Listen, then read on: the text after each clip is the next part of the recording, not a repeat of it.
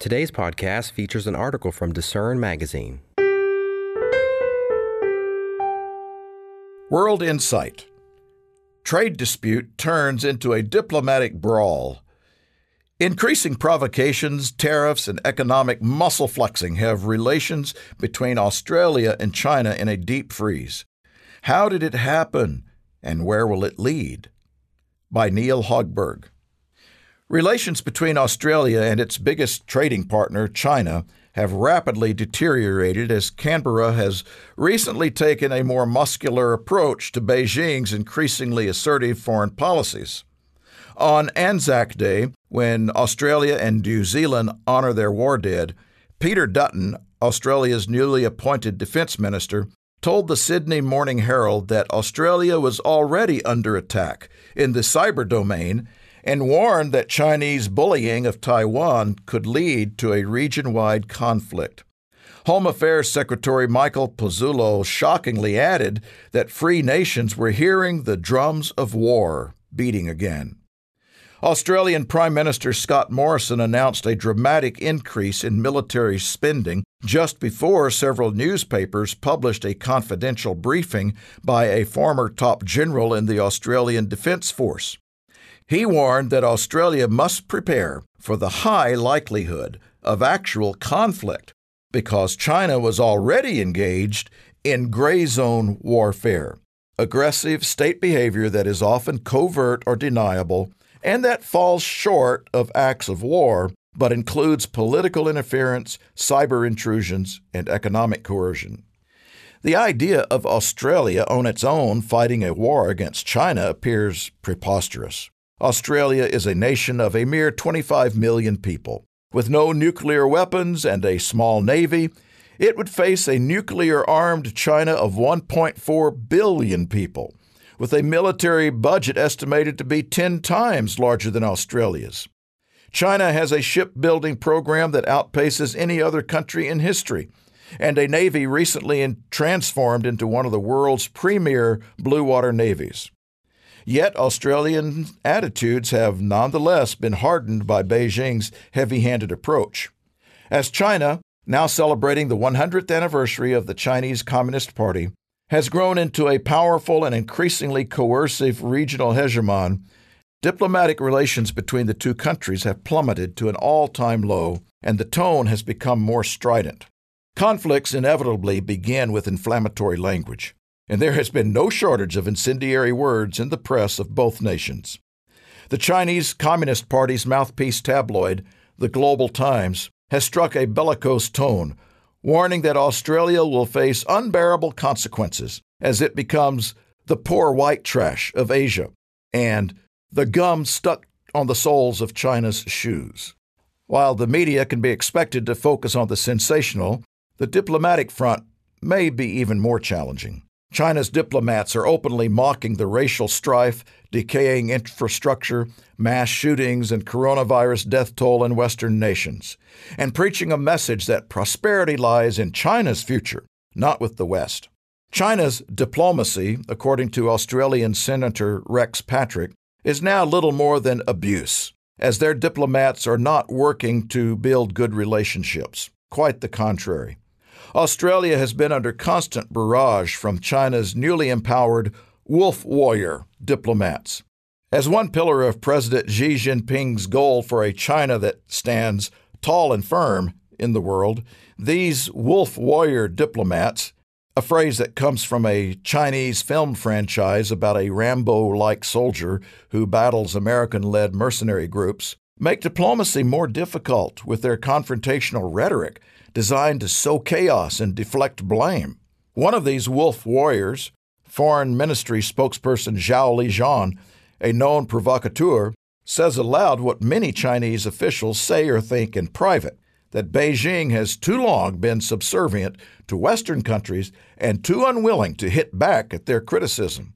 He has joined a chorus of state run media criticizing Australia's human rights record on refugees and Indigenous Australians. But when he put out a fabricated Twitter image depicting an Australian soldier with a knife to the throat of a child, angry Australians, including the country's most read columnist, Andrew Bolt, declared the doctored picture another act of war.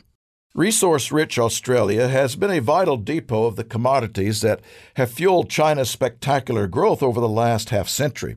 It is the world's largest producer of iron ore, the vital component in the production of steel, and 80% of it goes to the world's largest producer and user of steel, China.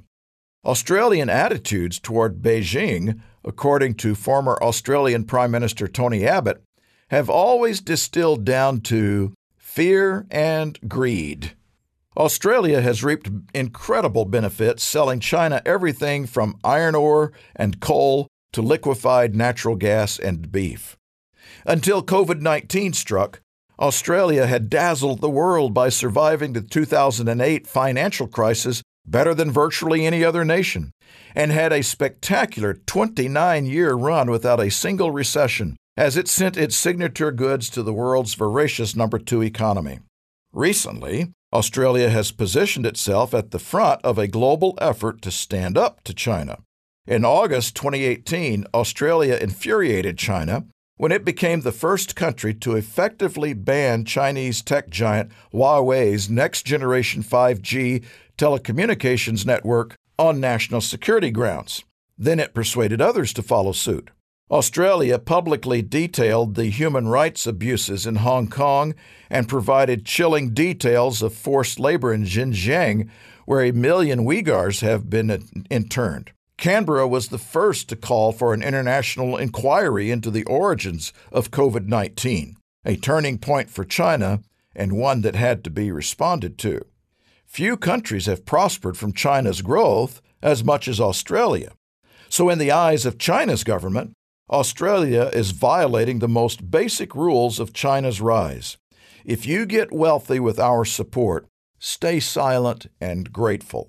Beijing lashed out angrily, wielding its economic power as a political weapon by imposing crippling trade sanctions on Australia. China struck at Australia's weak point its lucrative exports to China. Beijing either limited imports of or slapped punitive tariffs on critical Australian exports, such as iron, coal, barley, wheat, wine, and sheep. The punishment is beginning to bite, as Chinese investment in Australia plummeted 61% in 2020, on top of a 49% drop in 2019. And now there is concern that Australia's economy will never return to its pre COVID path. China's economic offensive against Australia is partly designed to warn other countries against vocally opposing Beijing's interest. Beijing intends the attacks on Australia to deter others, like Canada, the European Union, and Japan, from joining a U.S. led campaign to counter China's rise. It's kind of like the canary in the coal mine, said Heino Klenk, who was the U.S. Deputy Assistant Secretary of Defense for East Asia until January. The Chinese have made it clear that they are going to pull out all the stops to try and put Australia in a box. It's not just about Australia. It's just that the Chinese have decided if they can put the Aussies back in a box, that sends a message to everyone else. Australia has not retreated in the face of Beijing's ire. If anything, the bullying tactics have strengthened hardened attitudes. According to the last annual poll by the Lowy Institute, Trust in China has halved in the past two years, and an overwhelming 94% of Australians say the government should find other markets to reduce China's economic dependence on China. Some Chinese investment projects have been canceled, and more than 1,000 other proposed deals have now been put under government security review. These include Belt and Road agreements with the state of Victoria and a potential deal for the port of Darwin. Australia has been involved in every major American conflict over the past century. But in recent decades, Canberra has sought to balance sheltering under an American led security umbrella and enjoying Chinese derived wealth. Like Japan, Australia now wants to increase defense spending, but ironically is reliant on a successful economic partnership with China to be able to afford it. China has long sought to intimidate and pry Australia away from the embrace of the United States, and Australia has been cautious not to provoke its greatest trading partner. According to the Global Times, China sees Australia as a close collaborator of the U.S. in its anti China strategy at the expense of China Australia relations, and a force multiplier for the United States in the Western Pacific and South China Sea. China has amassed a huge arsenal of ballistic missiles and is rapidly building new aircraft carriers. Further, its ambitious Belt and Road Initiative is escalating Beijing's economic strength and potential military bases in the Southwest Pacific or Indian Ocean, which could easily threaten Australian shipping routes. China's actions prompted Prime Minister Morrison to openly reach out to what he terms like minded countries to form a unified front against what his government considers Chinese aggression. That has meant a newfound focus for the Five Eyes intelligence sharing network that also includes the US, UK, Canada, and New Zealand. It is also focusing on the long moribund Quad, or Quadrilateral Security Dialogue, a loose security alliance with the US, Japan, and India that is being revived to form what some are calling an Asian NATO. While the current tit for tat clash may settle down, China is determined to displace the U.S. as the dominant power in Asia. Washington's alliance partners, like Australia, are inevitably going to take positions that Beijing rejects. The most dangerous potential flashpoint in the region is the possibility of a Chinese invasion of Taiwan, a conflict that could ultimately involve the entire Asian region and even the U.S. China considers Taiwan part of its sovereign territory and has vowed to reunify, if necessary, by force. It is increasing military pressure on Taiwan with regular amphibious assault exercises and menacing military overflights of Taiwan's airspace. Beijing lusts after the numerous high tech companies based in Taiwan. Foremost among them is TSMC, Taiwan Semiconductor Manufacturing Company, arguably the world's most important company, which designs and builds cutting edge semiconductor chips generations ahead of American made chips. Beijing and the rest of the world craves these chips that provide the brains to not only computers, but also missiles, artificial intelligence, advanced telecommunications, and robotics. Since Australia's founding in the late 18th century, it has been shaped by unquestioned dependence on an alliance with a distant and dominant power. Britain did that job until 1942, with its mighty fleet possessing the strategically crucial seaports of Singapore and Hong Kong. The United States has done it since, with its powerful navy guarding the trade heavy sea lanes of Southeast Asia, including the vital Strait of Malacca, which Australia depends on. Control of those vital maritime trade routes, or the vitally unlimited mineral wealth that Australia possesses, didn't happen by chance, however. These blessings were promised to them thousands of years ago, not because of physical greatness, military might, or racial superiority, but because of the obedience that one of their nation's forefathers showed. In the book of Genesis, we learn about two peoples who would become world leading nations in the decades leading up to Christ's return. They are the modern day descendants of Ephraim and Manasseh. Ephraim's descendants would become a multitude of nations Britain, Canada, South Africa, Australia, and New Zealand. And Manasseh's descendants would become a single great nation, the United States. Scriptures detail that the physical blessings bestowed upon Abraham's descendants would include bountiful population, abundant natural resources, military power, and even control of strategic choke points of commerce.